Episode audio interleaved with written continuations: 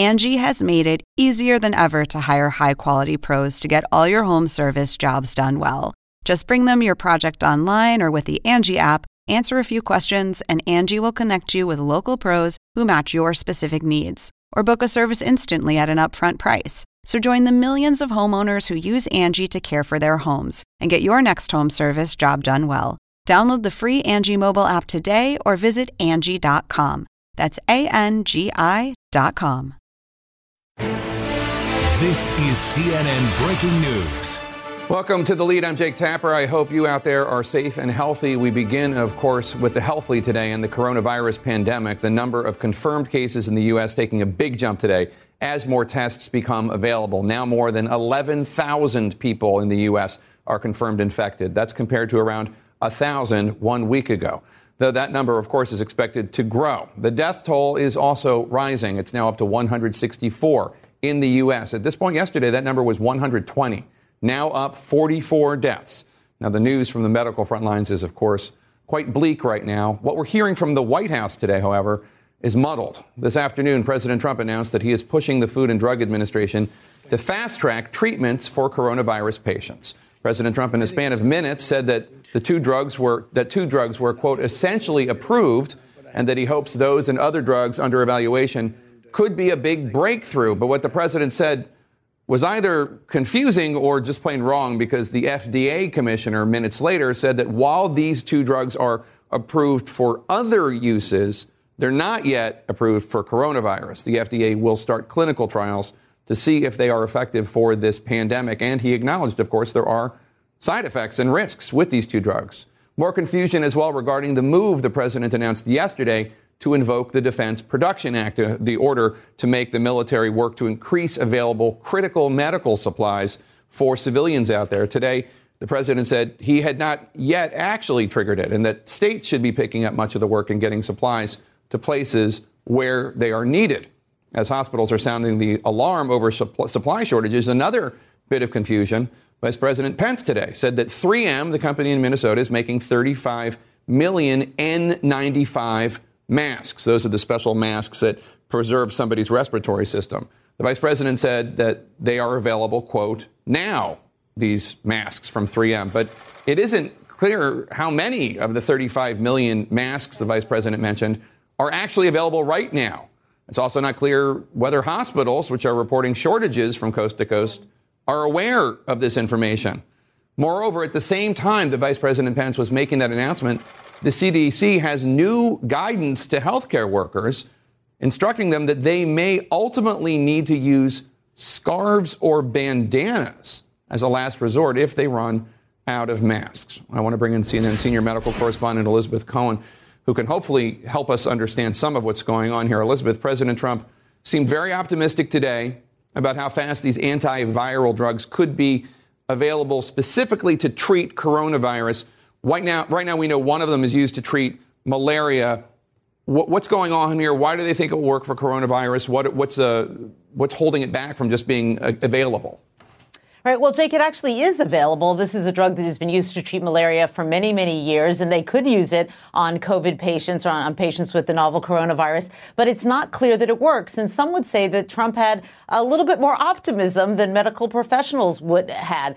Would, would say that they have. So when you look at this uh, drug, it has been tried on other viruses and it didn't work very well. There was a lot of optimism, but it didn't work very well in actual people with viruses. Some of them worked in the lab, but not on actual people. Now, the Chinese have said that they tried it and it did work well on coronavirus patients. However, they didn't give any data. And so when you don't see any data, how can you trust that statement? Something else that the president said I think is important. He said, you know what, it's safe. If we try it and it doesn't work, at least we didn't kill anyone. Actually, French researchers have published an article in a medical journal saying, hold on a second, this drug is safe when used at regular doses, but there is a very narrow margin, that's the term they used, a narrow margin between a safe and a toxic dose. If you give a toxic dose, you could you could hurt someone's heart and kill them. Possibly. So, you know, there's a lot of the, again, the medical uh, experts are disagreeing with the president. Yeah, we could have used uh, Doctor Fauci maybe talking about this more.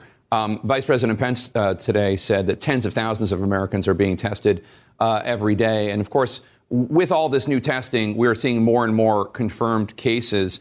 Um, but in terms of, of the testing that is going on, I, I still hear of reports uh, directly from people about how they have symptoms and they can't get a test. Are we anywhere close to how many tests we need? Oh, I am hearing the exact same thing. And I'm also hearing from doctors, Jake. I have patients that I want to test for coronavirus, and I can't because I don't have the test. Are there more tests than there were even just a few days ago? Absolutely. Is it easier to do than it was even just a few days ago? For sure. But are doctors testing everyone they want to test? Absolutely not. And I think, you know, they that Pence and Trump can say over and over again as much as they want, the tests are getting out there. Really, what you have to do is listen to the doctors. And if they say, I can't test the people I want to test, you know there's not enough out there. Yeah, there's a difference between projecting optimism mm-hmm. that we'll get out of this, and we will get out of this, and, and not being straight with the American people. The Trump administration says private companies will help get more medical supplies to hospitals across the country. But when asked about the urgent needs for masks and for protective gear right now, President Trump seemed to be saying, well, that's not my job. That's the job of governors. C N N's Boris Sanchez joins me now live at the White House. And Boris, President Trump invoked the Defense Production Act yesterday, but now we're being told by the president and the White House that, that he's not going to use it right now. Why not? That is confounding, Jake. Uh, the president had been called upon by lawmakers going back to last week to invoke the D P A to help produce more of these badly needed supplies. Uh, the president finally signing off on it yesterday, but just a short time later tweeting that he would not use it unless it were completely necessary. It's unclear what he's waiting for, as we're hearing reports of shortages of very basic medical supplies lacking in emergency rooms, things like masks, ventilators, gowns, et cetera. Uh, the president was asked about that today. He grew defensive, saying that the media doesn't know everything that he's doing, and then putting it on the governors to gather these much needed supplies. Listen to more from the president. Governors are supposed to be doing a lot of this work, and they are doing a lot of this work. The federal government's not supposed to be out there buying vast amounts of items and then shipping. You know, we're not a shipping clerk. Uh, Trump was also asked about these reports regarding shortages. Uh, the president saying that he's not familiar with them, saying that what he has heard from people on the ground are only good things. He also said, again, defending the administration, that uh, they were totally prepared for this outbreak, saying that they only were unprepared for the media's response. Jake. We're not a shipping clerk. That's that's what he said about the need to get supplies to doctors and nurses. Unbelievable. Um, thanks so much, Boris. Appreciate it. New York Governor Andrew Cuomo has now ordered seventy-five percent of the workforce in the Empire State to work from home, except for essential services, of course, such as healthcare workers. The governor is warning that fear and misinformation may be more dangerous than the virus right now. C N N's Shimon Prokupecz is live in New York City. And Shimon, uh, Governor Cuomo also announcing some economic measures to help residents.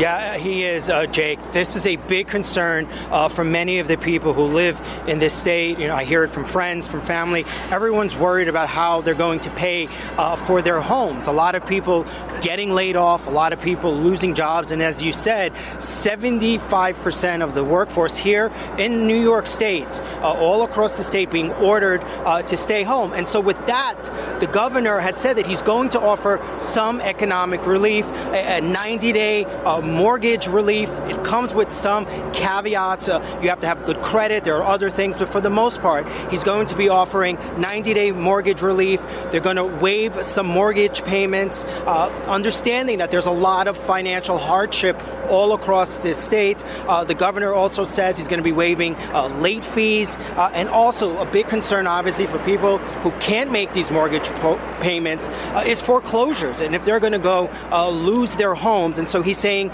that the state is going to postpone uh, and foreclosures. Uh, so all of this, obviously, a big concern for a lot of the people uh, in this state who are really worried uh, about how they're going to keep their homes. In some cases, uh, you know, not having jobs, uh, how they're going to feed their families. So he's trying to offer some kind of economic relief uh, as this goes on. Uh, and of course, seventy-five percent of people ordered uh, to stay home, people who uh, are jobs, uh, the workforce here uh, in the state ordered uh, not to report to work, Jake.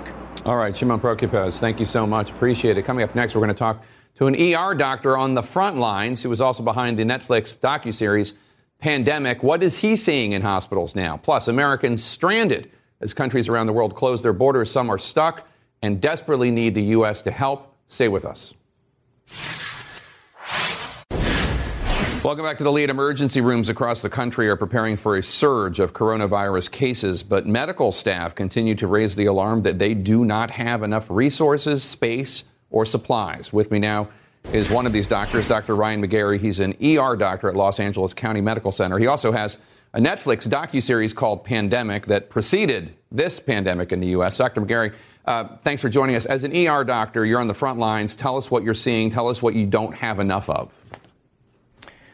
Jake, I'll tell you this much. Uh, I just came back from a, a, a meeting with our faculty and residents.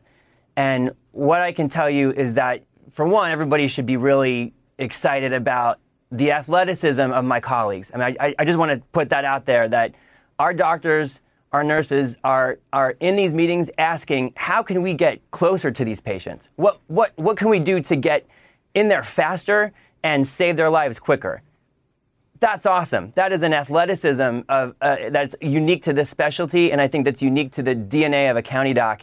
And I also just want to say that, you know, when these patients are coming in, we're talking about a uh, a, a team response, nurses and ancillary staff and and custodial staff. You know, it's taking a two to three hour turnaround to do what's called a terminal clean in these rooms, and of course. Uh, you, you know, you're not hearing about that enough. These people are incredible, and I'm so proud to be a part of the front line. Um, I will say that, troublingly, this is familiar to us. Uh, every doctor uh, uh, that works the E R in this country, every E R nurse, I think, would tell you that there's some of this that feels familiar to us, that this feels sort of like sometimes a, an average Tuesday, Thursday, Friday night, any weeknight, you name it, because we're always asked to be doing more with less. That is sort of the E R tradition in this country. There are never enough I C U beds. Strangely, we're prepared because this is somewhat normal to us. Do you lack supplies? For example, today Vice President Pence said three M is making thirty-five million medical masks. He said they're available now uh, for hospitals. The C D C uh, just yesterday, I think, sent new guidance that healthcare workers such as you should be prepared to reuse masks in a crisis. And if you need to, use bandanas or scarves as a last resort. Um, Do you have enough masks, or are you going to have to be using bandanas? We have not gotten to the point of bandanas as far as I know. Uh, we are uh, currently being smart about what we have, and uh, some of the masks we're starting to, to reuse. That's a tough reality. I, I know our leadership's doing everything they can to help us, but again, I would I would argue that, that when the dust settles on this, uh, there are elements to this that feel, frankly, normal, that, you know, there's there are plenty of times where where whether it's a med shortage or a bed shortage, uh, E R physicians and nurses in this country, we bootstrap. That's how we're trained to to think and act. How many patients do you have uh, with coronavirus at uh, L A County Medical Center right now, if you're allowed? I don't even know if you're allowed to say that, but, uh, but but I mean, do you have patients with it? Are you seeing an influx as the as the curve goes up? Are you seeing an influx of patients? Jake, I'll tell you this much. When it rains, Uh, most of us don't go and look at what the Weather Channel says, how much it's raining. Okay. Uh, you know, and, and I think we're at that point now where we know what's coming in the door. Um, of course, there's a lag time between test completed and test sent and test resulted. So all I can tell you is that it, it, it feels like it's raining, and it's raining harder. But we're only a couple of weeks into this, and you're already talking about how you and your, your team at L A County, which is, by the way, not one of the epicenters. I mean, Washington right. and New York Uh, and San Francisco areas are, the, are more of the epicenters in L A, at least right now. But you're already re- reusing masks. That doesn't really bode very well for the next week or two, unless the thirty-five million masks that Vice President Pence referred to are able to actually get to you. Right. Uh, I think what it is is it's a, it's just using a common sense strategy to use. Uh, nobody's being asked to put themselves, I think, in a dangerous position. Um, you, you know, and hats off to to to our team for for you know knowing that. I think what we're doing is saying, hey, you know, there is some evidence as to what level of mask we need depending on the scenario. Let's not overuse the ones that we don't need unless we absolutely need it. I see. I mentioned the docuseries that you co-created and directed for Netflix called Pandemic. Uh, we're going to show some parts of the trailer right now. This series debuted two months ago, but first, before the first known case was reported in the U S. Obviously, you'd been working on it uh, long before even it broke out in Wuhan, China. Uh, wh- what do you hope viewers take away from the series, particularly in light Uh, of what you're going through right now when, when the patients you're treating with coronavirus? Uh, for one, I, I, I think that there's some hope in this series. Uh, w- you know, as a filmmaker and a physician, I'm drawn to outliers in this in this industry, people who think differently and people who, who uh, you know, before this was even a thing, n- knew that this would happen someday. Now, that's fascinating to me, that we have scientists and physicians out there who already had a hunch and knew that, that it's statistically an inevitable event. Well, they're on it. And, and you know, I thank goodness for some of those folks out there. And I, I think my series successfully celebrates those uh, people. As far as what to do in the future, boy, I, I hope this changes things. I, I mean, again, as a, as a frontline E R physician, I think I can reasonably speak for all E R docs and nurses out there and our ancillary staff that uh, we go to war every night.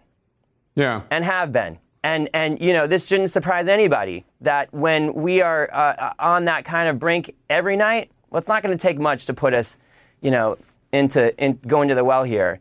Uh, but I'm hopeful. I mean, really, I'm hopeful. It was so inspiring to hear our docs this morning say, uh, we want to run into this. Let's yeah. do it. You know, it's really, really inspiring. Yeah, you want to take it on. I get it. Well, we, we've been talking about the masks. We've been talking about uh, ventilators. Uh, we've talk, been talking about the availability uh, of I C U beds. What other things are medical staff like you and the people you work with going to need, going to run out of in the in the coming weeks, in addition to protective gear, I C U beds, and ventilators? I, I think there's been some concern about the swabs. That's a separate issue than the test kits themselves. Um, I, I believe there's been some national reporting on that. I am not a spokesperson for our hospital directly. This is sort of a national issue. Right. Um, uh, If I could say, though, I think that every healthcare worker in America, and again, importantly, the people who support us there making very little money, uh, we're talking custodial staff, people are answering the phones. I think we all need some moral support right now, Jake. The more that I think, you know, kindness can exist in society, it'd be great to see our national leadership uh, really building us up as opposed to pointing fingers. And, and, and, you know, that dialogue is just not, I think, what anyone wants to hear.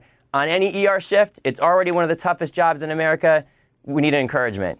Well, we certainly here at The Lead and C N N express our thanks to you and everybody at the emergency rooms right now dealing with this on the front lines. Doctor Ryan McGarry, thank you so much for your time. Thank you, Jake. As Italy's death toll surpasses China's today, Beijing is trying to say that they're stepping in to help. Why global experts think there's more than just goodwill behind China's aid. Stay with us.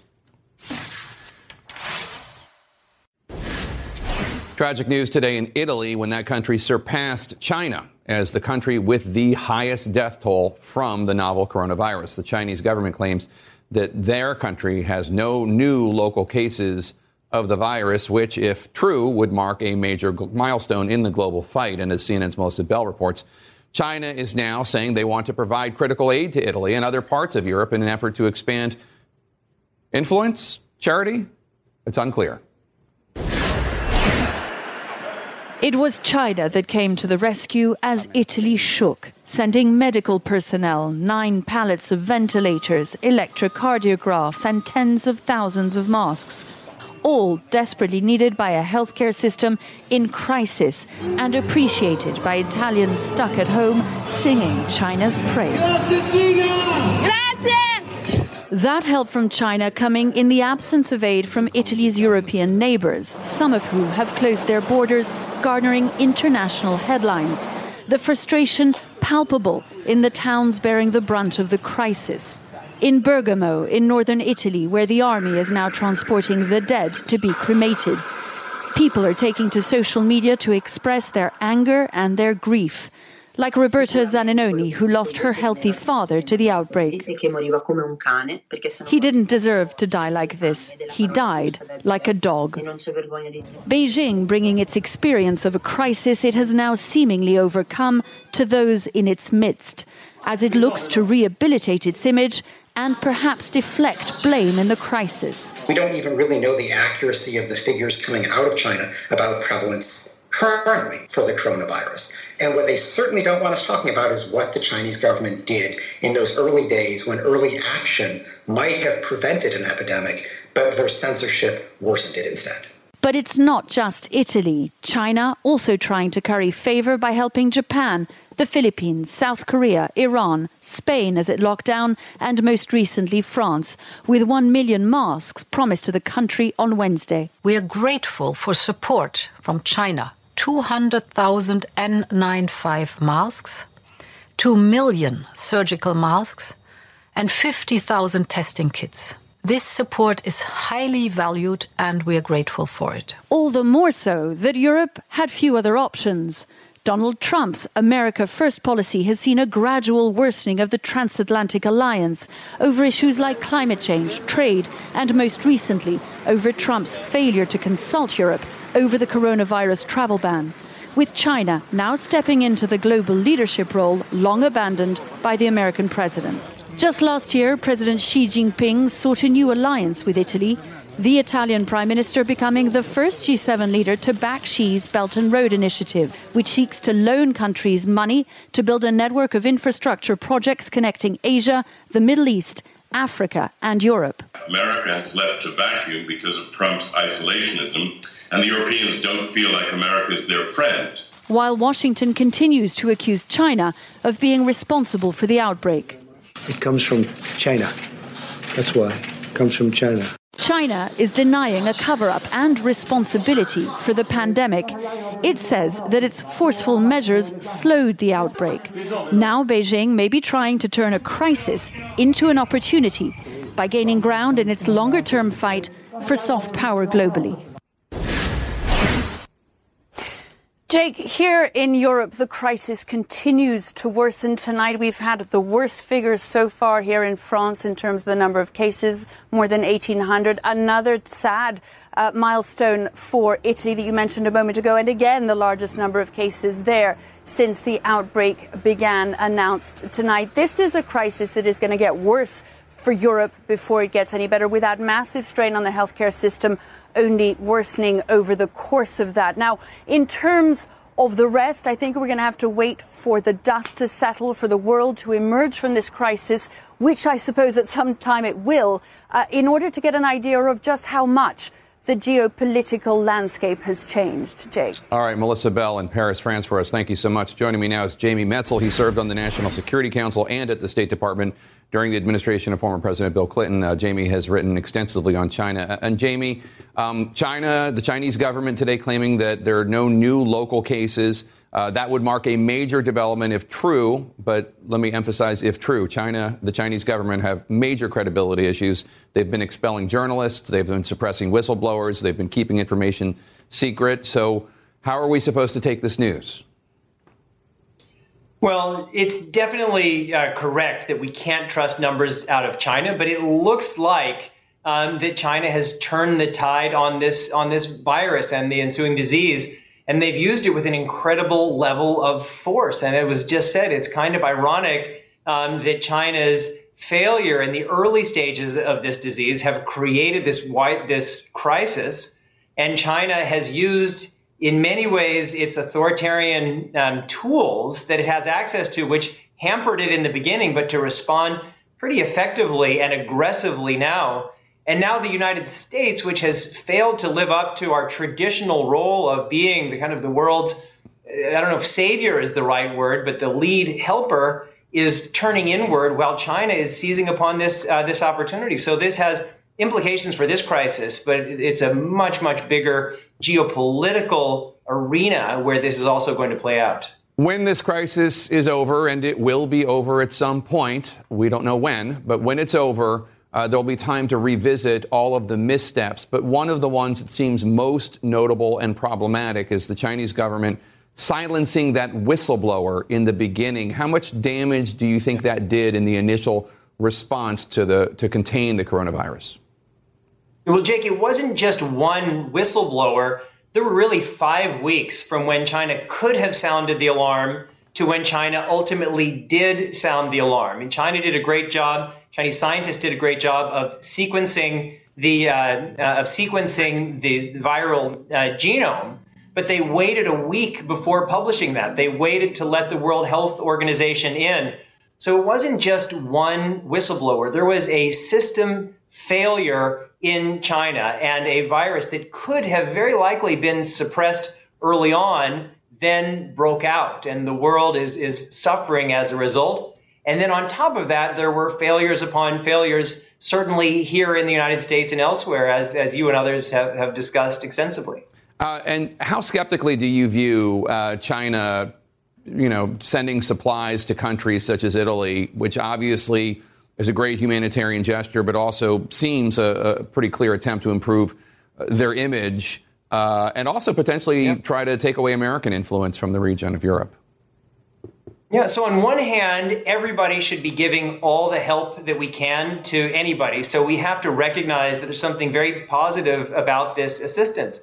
Uh, but Chinese leaders, they recognize that this could be their Suez moment. At the beginning of nineteen fifty-six, Uh, Britain had the same number of soldiers and ships as the end, but in the beginning of that year, it was a world power, and at the end, it was a regional power. So with China stepping forward into this vacuum and the United States not doing what we have done in past crises, like the Ebola crisis, to lead, to heal, um, there is a real opportunity for them and a real danger for the United States, and that this will extend way, way, way beyond this crisis. So if the United States wants to have a different future, we need to have a different uh, present with leadership at home and leadership globally. Jamie Metzl, thanks so much. Appreciate it. Stay safe, my friend. Coming up, breaking news, a major new travel advisory from the State Department. Plus, the White House is still considering grounding many or even all domestic flights. Stay with us.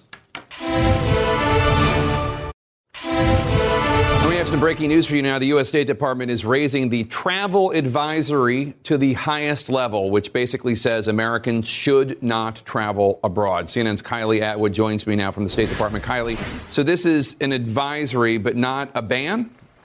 Yeah, this is an advisory, but it is the highest level that the U S. State Department can issue to Americans considering traveling abroad. It is telling them, do not travel. And to give you a little bit of context here, Jake, this is generally the level that is reserved for countries where there could be Americans that could face life or death situations, places like Afghanistan and Syria. So putting the world on par with those countries due to coronavirus shows you how seriously the State Department is taking the spread of coronavirus worldwide. And what they say in this travel advisory that just went out moments ago is that any Americans who are in countries where there is commercial travel available for them to get back to the U S, they should go ahead and get on those flights as soon as possible. And it warns that if Americans do choose to travel abroad, even though this advisory has gone out, they may face an indefinite amount of time that they are going to have to remain there.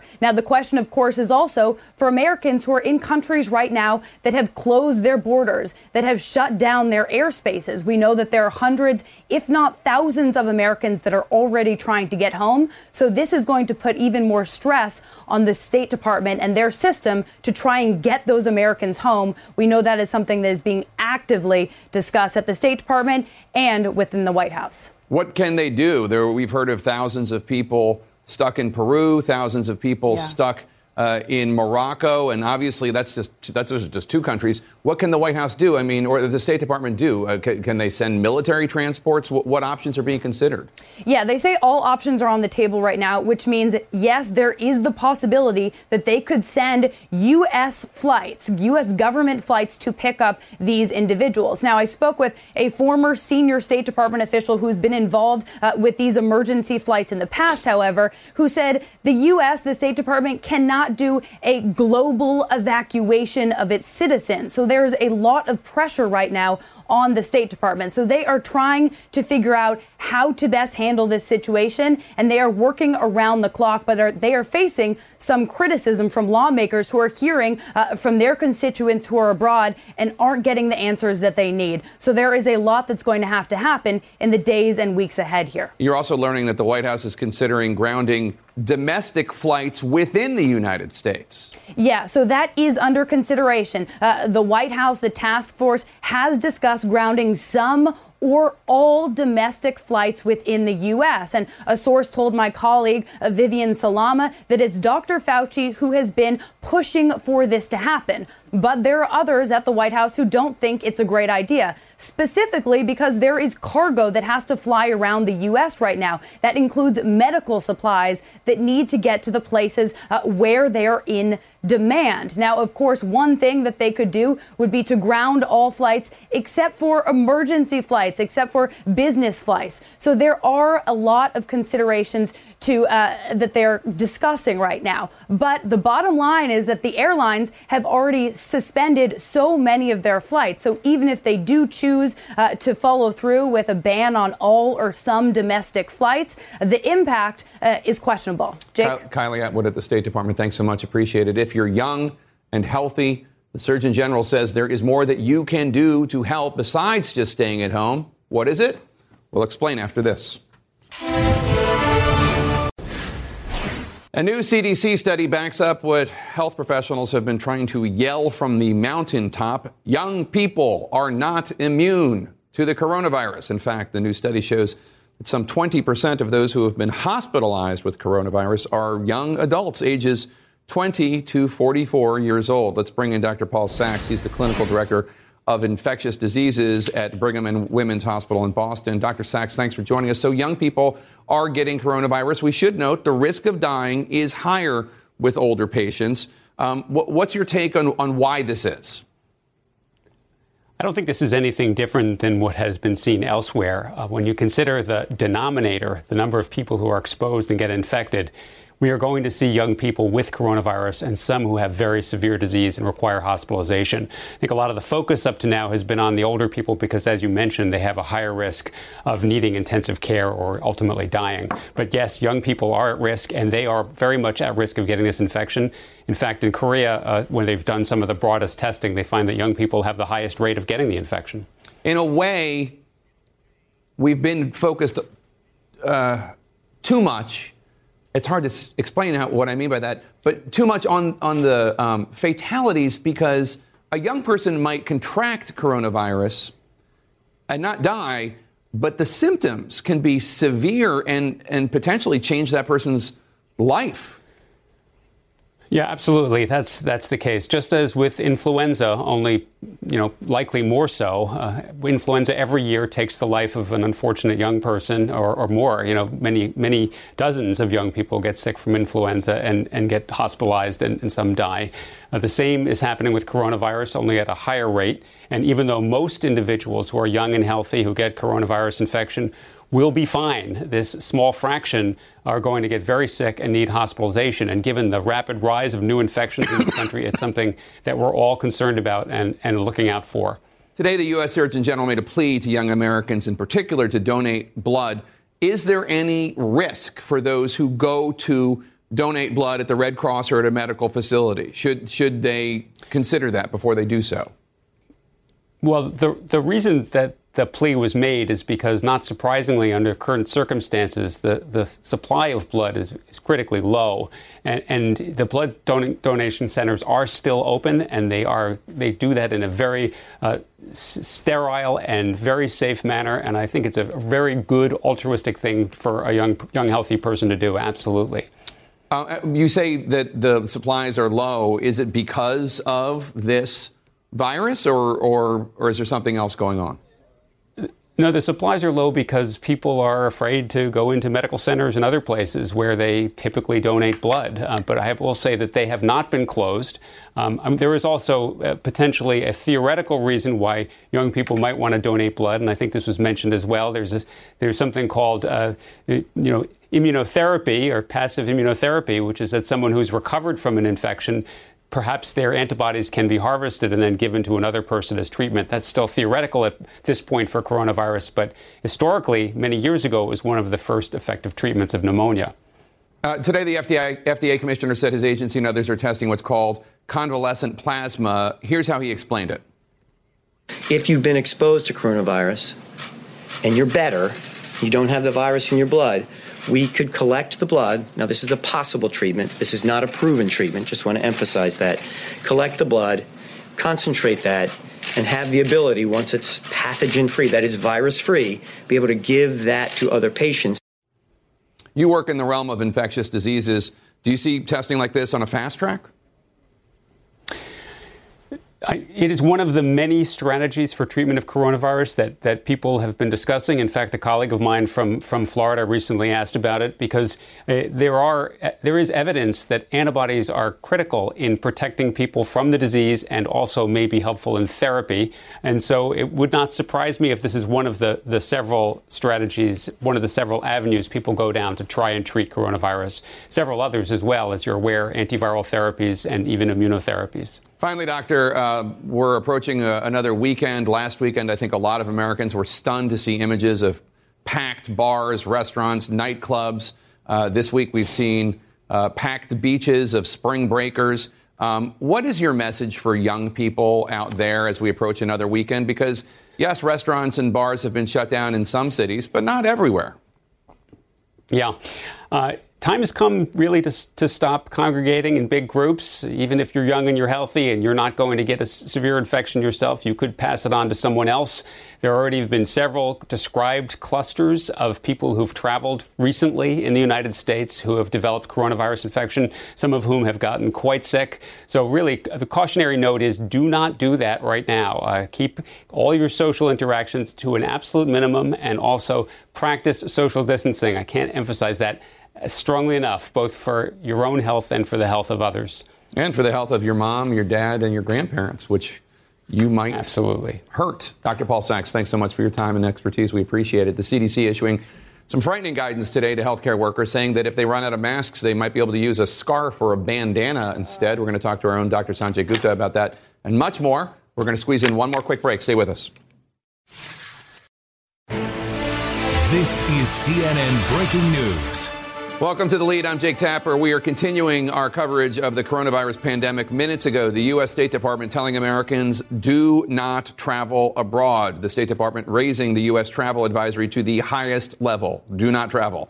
Here in the United States, one hundred sixty-four people have now died from the coronavirus. The number of cases surging to more than eleven thousand. It's a stunning increase from just around one thousand last week, though we expect that number to continue to grow as more tests become available. Hospitals already preparing for this pandemic to get even worse, exponentially worse. The Centers for Disease Control and Prevention issuing some stark new guidance for healthcare workers, saying workers may even have to resort to using scarves or bandanas if they run out of hospital masks. And even if they are exposed to coronavirus, to continue working under some circumstances.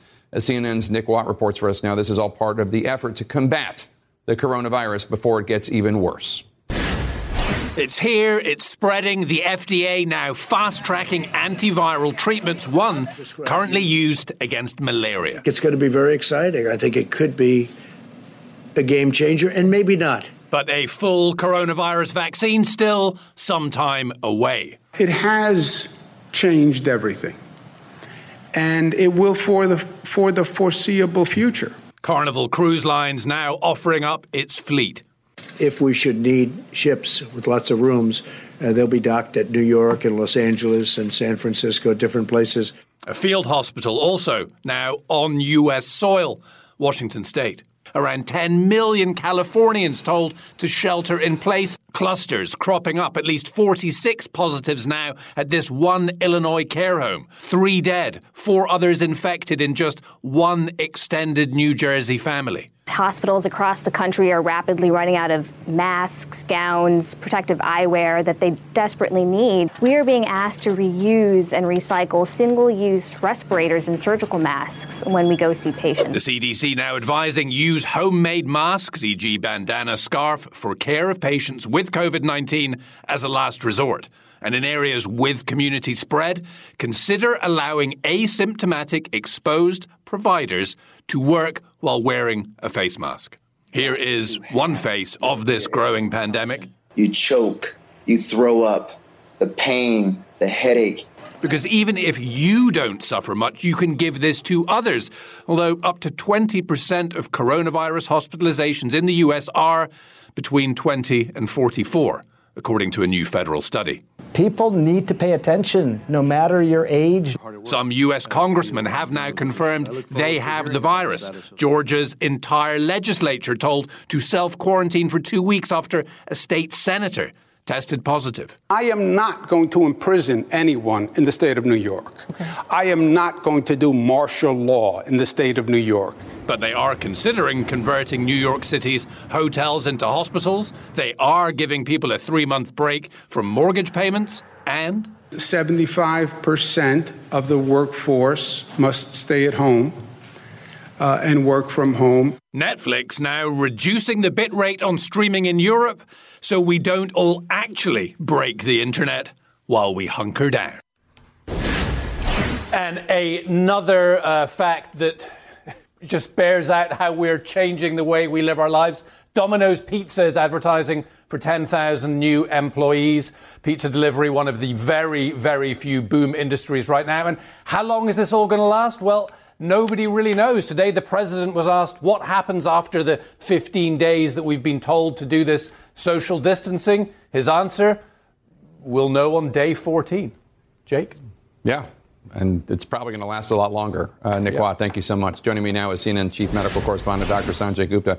Sanjay, masks are in short supply. We've been covering this now for weeks. You have healthcare workers making their own masks, reusing expired masks. We talked to an E R doctor in the last uh, blah, in the last hour uh, talking about how they, they're using the same mask more than once now. The C D C even issued guidelines saying medical personnel might have to use bandanas or scarves as a, quote, last resort. Uh, how fraught is this?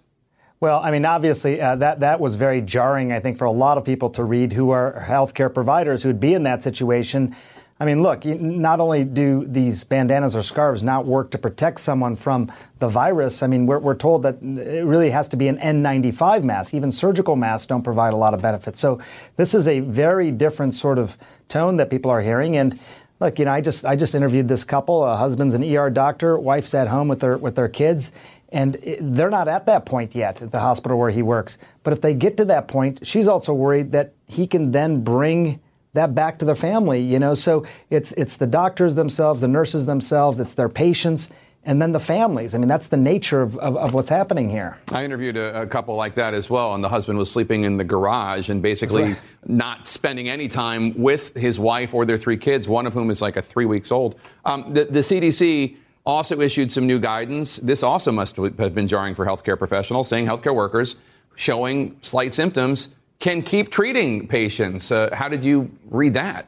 Yeah, I mean, look, so the, the, the specific guidance was if you've been exposed and even if you're showing symptoms, you can continue to, sh- to continue to take care of patients as long as you wear a mask. That is, if you have a mask, again, right? Not, not a bandana or a scarf. Let me let me tell you something, Jake. The, the problem is that, first of all, that's a very different guidance than just a few days ago. A few days ago, people were told to go quarantine themselves for fourteen days. And now they're saying, look, even if you have symptoms, not just an exposure, it's okay to keep taking care of patients if you if you're wearing a mask, which you may not be able to get. It gives you a sense of of the fact that they really recognize how short on staff they're likely to be at some of these hospitals. I mean, I don't fault the C D C. That's where this guidance came from. I mean, I think I fault the overall planning. The C D C is just trying to keep up now, I think, with coming up with any contingency plan possible. Problem is they those those doctors or nurses can then become vectors. They yeah. can infect other patients, uh, other colleagues, whatever. My sister is a doctor in Western Massachusetts, and her hospital, Berkshire Hospital, uh, sent home one hundred sixty employees because of possible exposure to a coronavirus patient. They had to hire like uh, at, like four dozen nurses to take their places, obviously still not sufficient. Right. Uh, and now that advice is completely changed.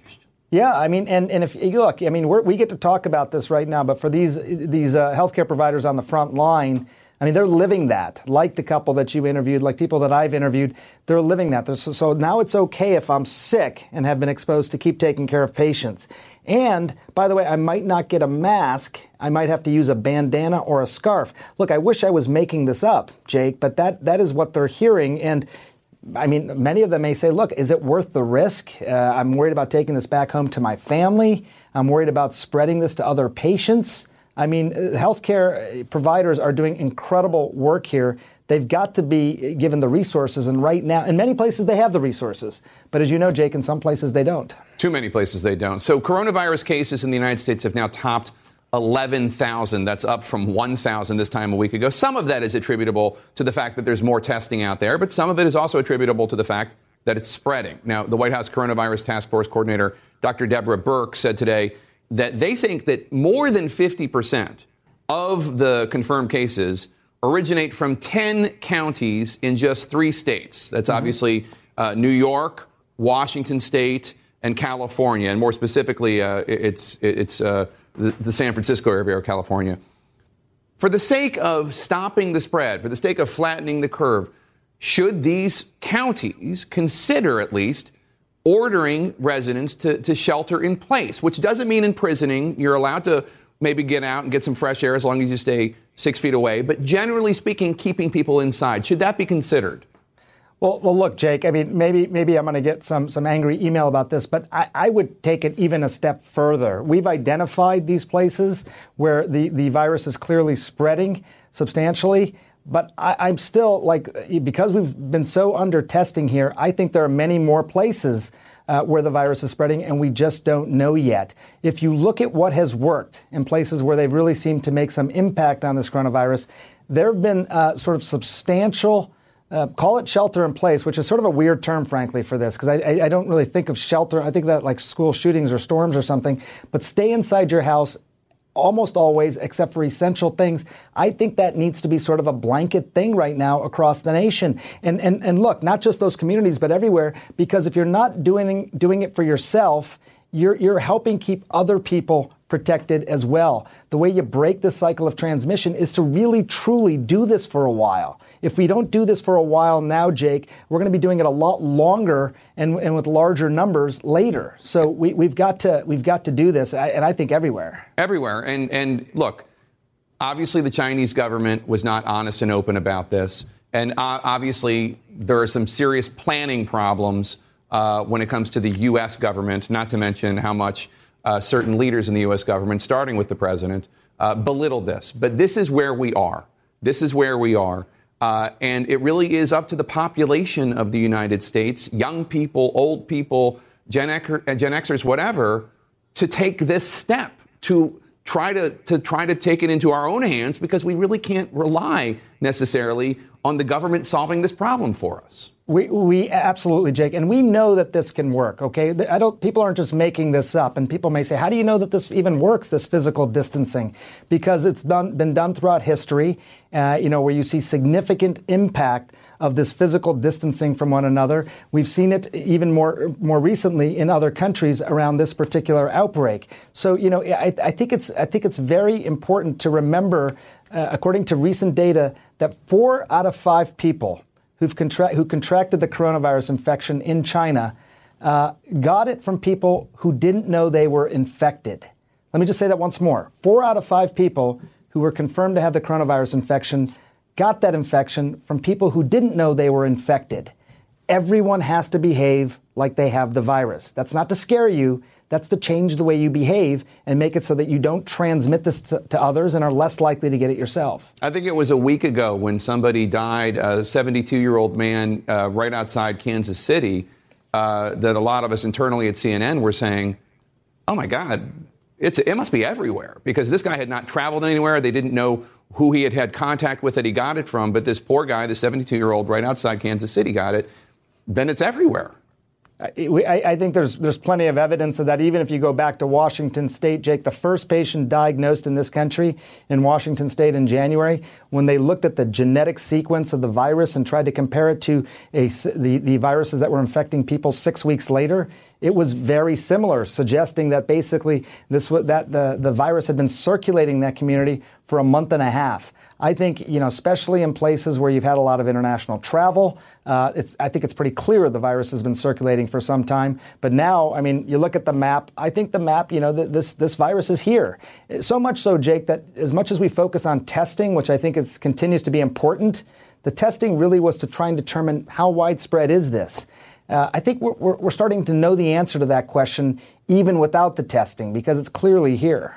And it's not just killing old people, not you know, which is to say nothing about uh, the people that are belittling the deaths of people over the age of sixty, but it's everywhere and anyone can get it. Doctor Sanjay Gupta, thanks as always. And of course, you can see more yeah. of Doctor Sanjay Gupta tonight. He'll be co-hosting the C N N Global Town Hall in partnership with Facebook, along with C N N's Anderson Cooper. The two will be working to bring you answers about the coronavirus pandemic. That's ten p.m. Eastern only on C N N. I believe Doctor Fauci will be with them as well. Coming up, the State Department telling Americans abroad to return home immediately unless you're prepared to stay outside of the country indefinitely. The new advisory next. And ahead, many businesses in America may never be the same again. How some major corporations are trying to adapt to this new reality. Stay with us.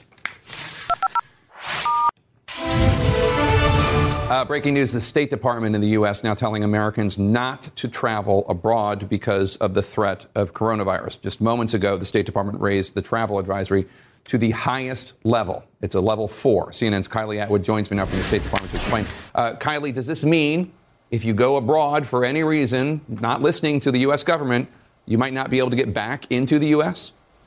It's possible. So this is the highest level of advisory regarding U S travel that the State Department can issue. They are telling Americans don't travel internationally. They shouldn't take this lightly, because I want to give you a little bit of context, Jake. This is a level of advisory that the State Department usually issues for places like Syria, Afghanistan, where the Americans could travel and face situations that would lead to death. So this is very serious. If Americans do choose to travel abroad, I want to read to you what the advisory says. It warns, quote, if you choose to travel internationally, your plans may be severely disrupted and you may be forced to remain outside of the U S for an indefinite time frame, essentially saying that we cannot assure that you're going to get back to the U S in a quick uh, amount of time here, telling them to stay home.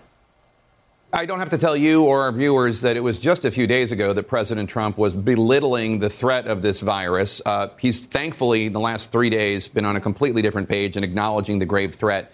But there are Americans traveling or who traveled around the world. And what might this advisory mean for those who are stranded in places like Peru or Morocco, where the governments have shut down all commercial flights? Yeah, well, th- that's the reality here, Jake. There are many Americans who are in countries that can get on flights. And the State Department here is saying if you have commercial travel available to you right now, if you can find flights back to the U S, get on those flights. But there are hundreds, if not thousands, of Americans in countries where they have shut down their borders, where they have shut down their international airspace, which means these Americans can't find ways back to the U S. And so President Trump was asked about this today. He said the administration is working on this. We could see some U S flights into these places, but this is something that we know the State Department is working on around the clock, and people are frustrated in countries where they want to get back to the U S. A lot Jake? of hardworking government employees trying to make sure that these Americans get back home safely. Thanks so much, Kylie Atwood. As doctors and hospitals sound the alarm about a lack of medical equipment, President Trump said today that it's up to the governors of each state, not him, to find those supplies. But as C N N's Boris Sanchez reports now from the White House, President Trump does have the authority to expand production of medical supplies, but for now he is not using that authority. I think it's going to be President Trump today deflecting blame for the coronavirus pandemic and lashing out over reports that hospitals are facing shortages of medical supplies. The governors are supposed to be doing a lot of this work, and they are doing a lot of this work. The federal government's not supposed to be out there buying vast amounts of items and then shipping. You know, we're not a shipping clerk. The president causing confusion after signing the Defense Production Act to boost manufacturing, but then tweeting that he didn't plan to use it. You don't know what we've done. You don't know whether or not we've ordered. You don't know if we've invoked it. You don't know what's been ordered, what's not been ordered. While Trump insists the administration was prepared for the outbreak, he couldn't explain alarming reports from emergency rooms about a lack of personal protective equipment, instead blaming the media for reporting their stories. I cannot explain a gap. I'm hearing very good things on the ground. We were very prepared. Uh, the only thing we weren't prepared for was the, uh, the media. Trump also placing some responsibility on China for suppressing critical information about the virus as the outbreak unfolded. It could have been contained to that one area in China where it started. And certainly uh, the world is paying a big price for what they did. Though a few days after the first COVID nineteen case was discovered in the U S, Trump tweeted that he, quote, greatly appreciates their efforts and transparency. It will all work out well, offering a direct thank you to President Xi Jinping from the American people. As Congress finalizes a trillion dollar economic rescue package, Trump touting bipartisanship. But I think there's a great spirit where uh, the Democrats, the Republicans, and everybody else are getting together and they're trying to get things done. Though Trump's own campaign launching false accusations at Democratic frontrunner Joe Biden, misrepresenting Biden's statements in a press release claiming the former vice president is siding with the Chinese during the outbreak. Biden's camp saying Trump is grasping for distractions. Quote, instead of obvious and frankly lame efforts to deflect responsibility, why doesn't President Trump do his job? And Jake, President Trump and Vice President Mike Pence just wrapped up a teleconference with some of the nation's governors. Uh, many of those governors voicing concerns over a lack of swabs for testing, also for overall capacity in many of their hospitals. Uh, the Vice President simply telling them, we're with you every step of the way. Jake. Yeah, I heard about that a couple days ago, that the question of swabs was going to be next. Yeah. Terrifying. Uh, Boris Sanchez, thanks so much. Uh, we're going to talk to an emergency medical physician next. Are the supplies that are supposedly being sped up and expanded, are they making it to the hospitals that need them? Stay with us. Welcome back. Hospitals throughout the world continue to sound the alarm about the anticipated rush of patients, saying they do not have the manpower, the beds, the masks, the ventilators to handle the surge. Business leaders here in the U S say they want to help, but they don't seem to know how. Tesla and SpaceX C E O Elon Musk went on Twitter and said, we will make ventilators if there is a shortage. Ventilators are not difficult, but cannot be produced instantly. Which hospitals have these shortages? He asked that question of Nate Silver. As C N N's Athena Jones reports, the worry is that soon most hospitals could be facing these very shortages. It's a warning authorities are sounding across the country. This is a crisis for our healthcare system management. The coronavirus pandemic could overwhelm hospitals, particularly in and around big cities, leaving them without enough beds, equipment, or staff to treat patients effectively. In New York, the state with the most COVID nineteen cases in the country, Governor Andrew Cuomo issued an executive order to increase hospital capacity to make sure they're prepared for a potential flood of sick patients. Nothing has been as large as this. This is huge. Kenneth Rasky, president of the Greater New York Hospital Association, is helping lead the state's effort. We've asked every hospital throughout the metropolitan area in New York to uh, come up with a plan to add to their intensive care unit beds, because those are the ones that are going to be most in demand. New York's healthcare system has fifty-three thousand hospital beds and three thousand intensive care unit beds, according to Governor Andrew Cuomo. And at the virus's peak, the state could need between fifty-five and one hundred ten thousand hospital beds and eighteen to thirty-seven thousand I C U beds. Both New York and New Jersey have been pleading with the Army Corps of Engineers to build temporary medical facilities, which the Defense Secretary says, once deployed, could help civilian hospitals by taking non-coronavirus patients off their hands. We could take care of your trauma patients so that you can open up more rooms for patients with the COVID nineteen. And in a worst-case scenario, large venues like this one, the Javits Center, a seven hundred sixty thousand square foot convention hall here in Manhattan, could also be used to house patients. But it's not just about patients. It's also about doctors and nurses. We are not at all afraid to take care of the COVID nineteen patients. It's what we do.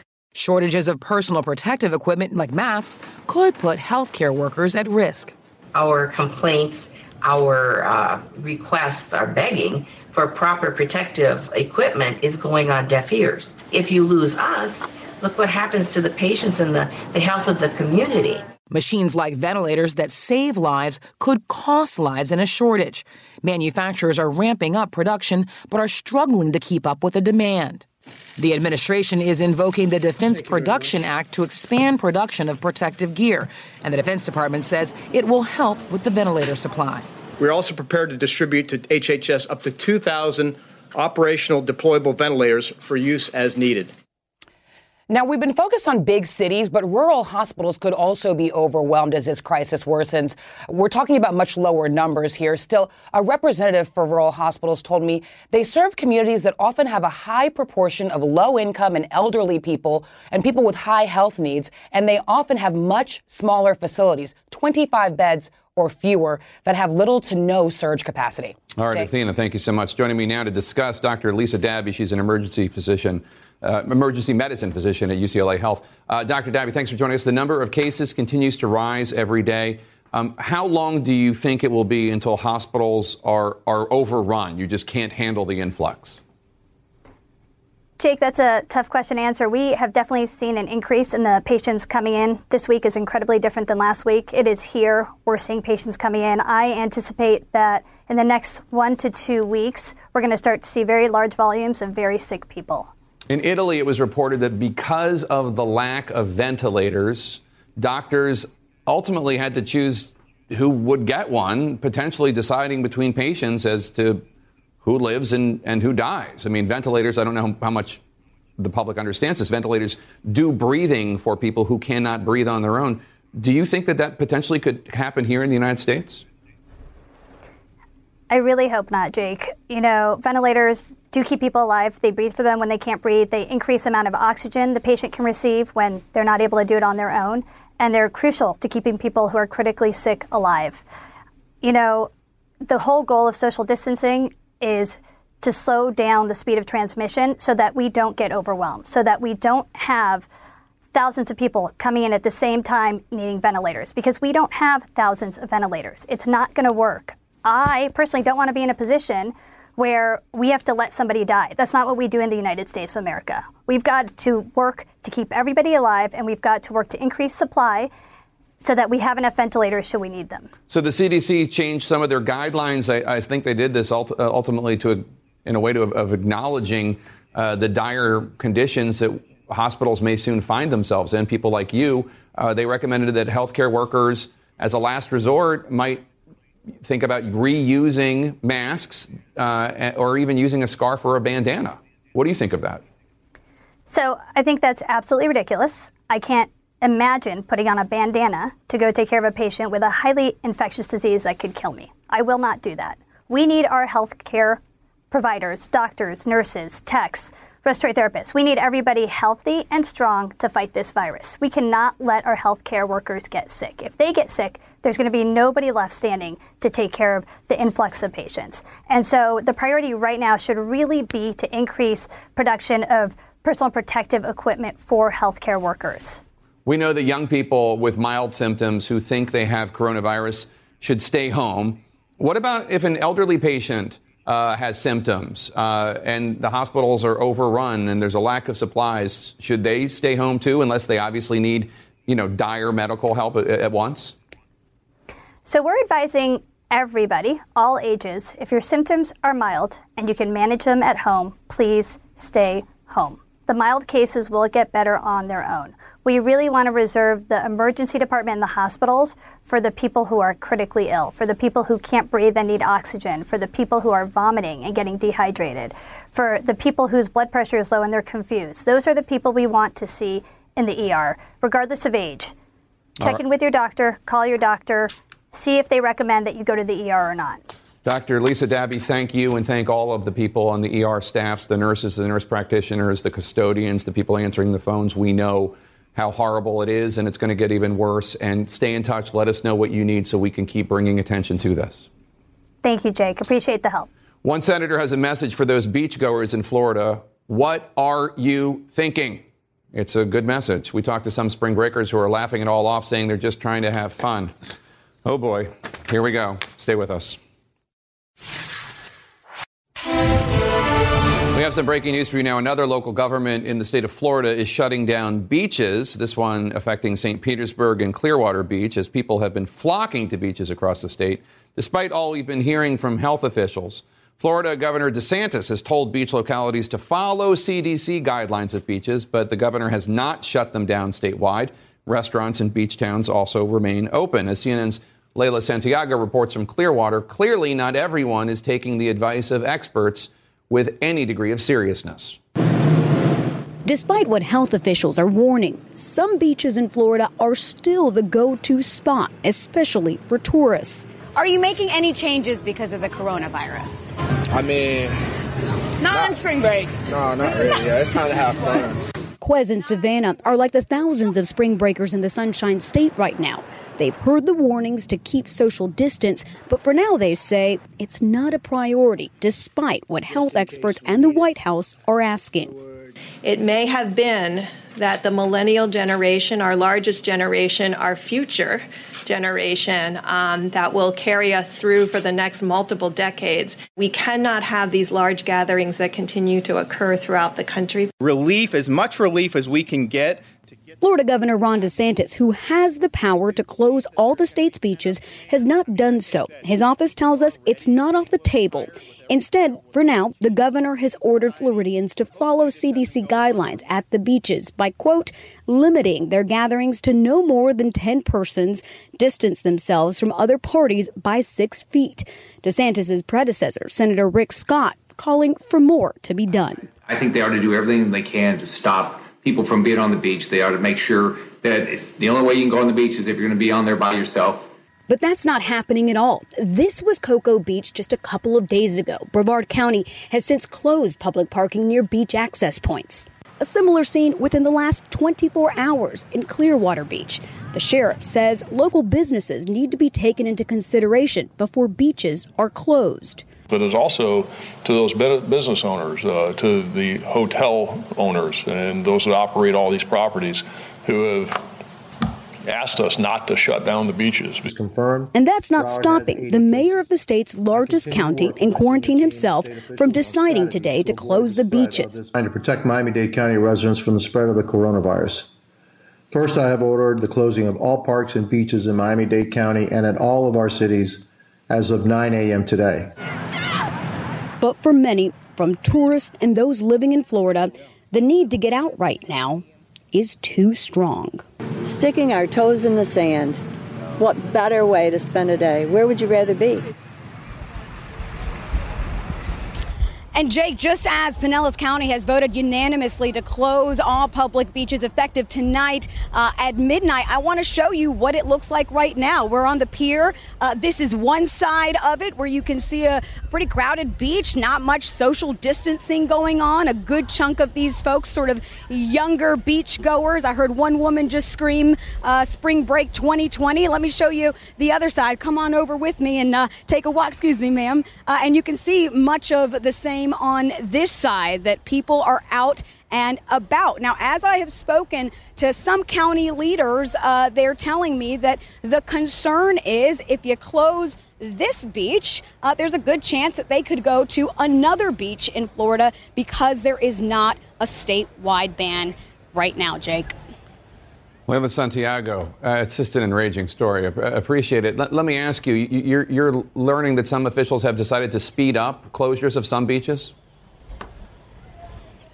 Right. Well, actually, you know, it's, it's interesting to see how we got to where we are right now in Pinellas County. Uh, Clearwater, which is where we are right now on Clearwater Beach, just yesterday announced uh, that they would be closing this beach come Monday. But as I was at that meeting uh, about half an hour ago, I could hear county officials saying, we cannot wait till Monday. We must close the beaches now, if for no other reason than to send a message that this is serious.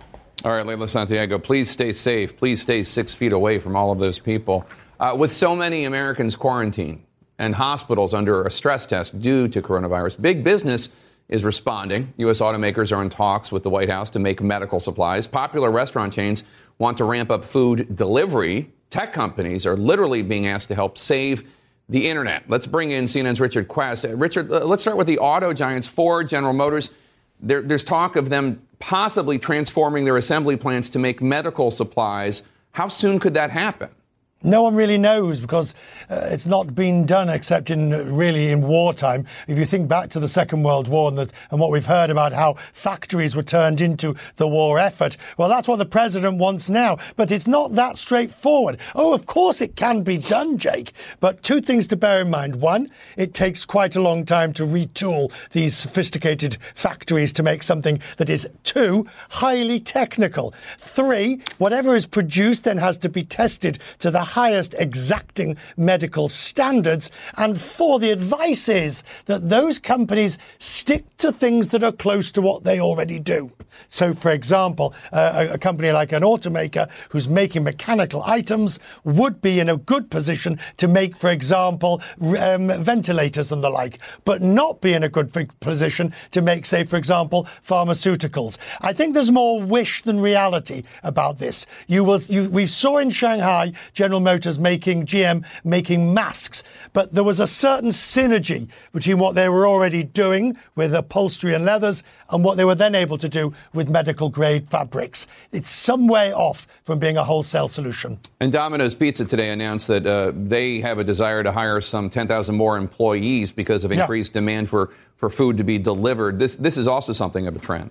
It is. We've got Amazon, who wants one hundred thousand uh, people, because obviously more people are delivering. You've got uh, Domino's. I've got a whole list of, of pizza places, uh, restaurants, all of whom are offering either better deals for hospital workers, in- increasing their delivery services. But most restaurants, Jake, to be to be true about this, most restaurants will not be able to make up their lost revenues by going into delivery. Even with Uber, Grub and all of the other ones, they simply won't be able to do it. With so many people working at home, obviously, in addition to food delivery, there there are increased demand for things such as home entertainment, streaming sure. services such as Netflix. But there's fear that that the increased demand might might break the internet. What are tech companies, Netflix, others doing to, to respond? In Europe, Netflix has already agreed to reduce bandwidth or bitrate by twenty-five percent because the European authorities were concerned that the infrastructure was going to become overwhelmed. Here in the U S, we've not had any evidence of that yet. I, I was talking to the C E O of Verizon, Hans Vestberg. He says, of course, usage is up. And the, the, there is, they're seeing a lot more uh, capacity. However, he said, there is no evidence, at least for Verizon, that in any way the network is being put under any strain. And he did not see, from the Uni- United States point of view, that they would need to necessarily so-called throttle people's streaming. All the more important, by the way, Jake, bearing in mind, as you've reported uh, on this program, the number of new streaming services that are now coming online. All right, Richard Quest, thank you so much. Always appreciate it. We're now three months removed from what some consider the most wonderful time of the year, and more Americans are trying to bring that back as a distraction from coronavirus. They're doing this, spreading joy and hope and unity with Christmas lights. A broadcaster for the Milwaukee Brewers put the call out last Sunday, tweeting, quote, "What if we all put our Christmas lights back up? Then we could get in the car and drive around and look at them. That seems like a fair social distancing activity. Remember, that last point is the most important. Despite the momentary distraction, you need to continue to social distance." Coming up next, our C N N team is reporting from around the globe, from the controversial new action one government's taking to the staggering death toll in another, where one person is dying from the coronavirus every ten minutes. Stay with us. Welcome back. I'm Jake Tapper. Countries around the world are shutting their borders as the coronavirus death toll goes up. According to Johns Hopkins University, there are more than two hundred thirty thousand confirmed cases and more than nine thousand eight hundred, almost ten thousand deaths in Iran. Every ten minutes, someone there dies from the virus. Every hour, at least fifty more are infected. In Spain, the number of deaths jumped to more than seven hundred, and regional leaders say eighty percent of Madrid will eventually contract the virus. Word today that Prince Albert of Monaco has tested positive, and just today, Italy has now surpassed China in the number of deaths. Let's bring in C N N's Max Foster, just outside of London. Uh, Max, cities around Europe are starting to lock down. England uh, standing in, in contrast. What is Prime Minister Johnson saying? It's very interesting, isn't it? He has a very different strategy. It's not as severe as other European neighbours, but he's very confident. So today, he talked about turning the tide of this virus within three months. That does depend on people sticking to the rules, so people not going to the pubs and bars and restaurants as he's directed. But what he's not doing is going as far as closing down those establishments, and he's certainly ruling out the idea of closing down the transport system. Although some parts of London, there might be a bit of a lockdown, but he's not looking at a wider lockdown. What he is doing is bringing in or putting on standby twenty thousand troops, including reservists, and he'll have to bring some troops back from Iraq to do that as well, which will affect operations there. All right, Max Foster, thanks so much. Stay safe. In Israel, we are learning just now the government is requiring Israeli citizens to stay home for seven days. And for the first time, the Israeli government is using a controversial cell phone tracking tool to help limit the spread of coronavirus. C N N's Oren Lieberman has been following the story. He joins us now from Israel. Oren, how does this digital tracking tool work? So this is a cell phone tracking tool used by Israel's internal security service, the Shin Bet or the Shabak. But until now, it had only been used in counterterrorism operations to track suspected terrorists and see who they've been associating with. Now, for the first time, it will be used on Israel's civilian population to track coronavirus patients and see who they've been near. Part of the issue here, and what makes this so controversial, is that uh, is how this was approved. Prime Minister Benjamin Netanyahu approved this as an emergency regulation, meaning there is no parliamentary oversight or legislative safeguard for how this is used and to what extent. And that's part of the issue here. And both sides acknowledge here there is a risk of invasion of privacy. The High Court ruled a short time ago that part of the usage here is limited because of its controversy, uh, but some of this is already going forward. In fact, according to the Ministry of Health, already four hundred people have gotten notifications through the usage of this tool that they were near a coronavirus patient and now must go into self-quarantine. Well, and Oren, as you know, uh, I mean, Israel's government is in a complete state of flux right now. So this lack of legislative oversight is, is part of a bigger political fight in Israel. What's going on with that? And to that end, Israel's president has warned of harm to Israel's democratic system. Prime Minister Benjamin Netanyahu has been in charge of a transitional government. He hasn't had the support of the legislature, of the Knesset, since Christmas Eve two thousand eighteen. And now that his rival, Benny Gantz, has a clear parliamentary majority, that allows Gantz to do certain things, like appoint a new speaker of the Knesset and form committees. But the Speaker of the Knesset, a member of Netanyahu's Likud party, refuses to hold those key votes right now, and Israel's political deadlock is getting worse. Oh, that sounds awful. Uh, Oren Lieberman, thank you so much. Coming up next, a live interview with the governor of one state where the National Guard is on the ground helping with the coronavirus pandemic. Stay with us. Now streaming exclusively on Max, a new C N N flash doc about the album that has Nashville talking, Call Me Country, Beyonce and Nashville's Renaissance. Watch it at max dot com slash call me country. Max subscription required.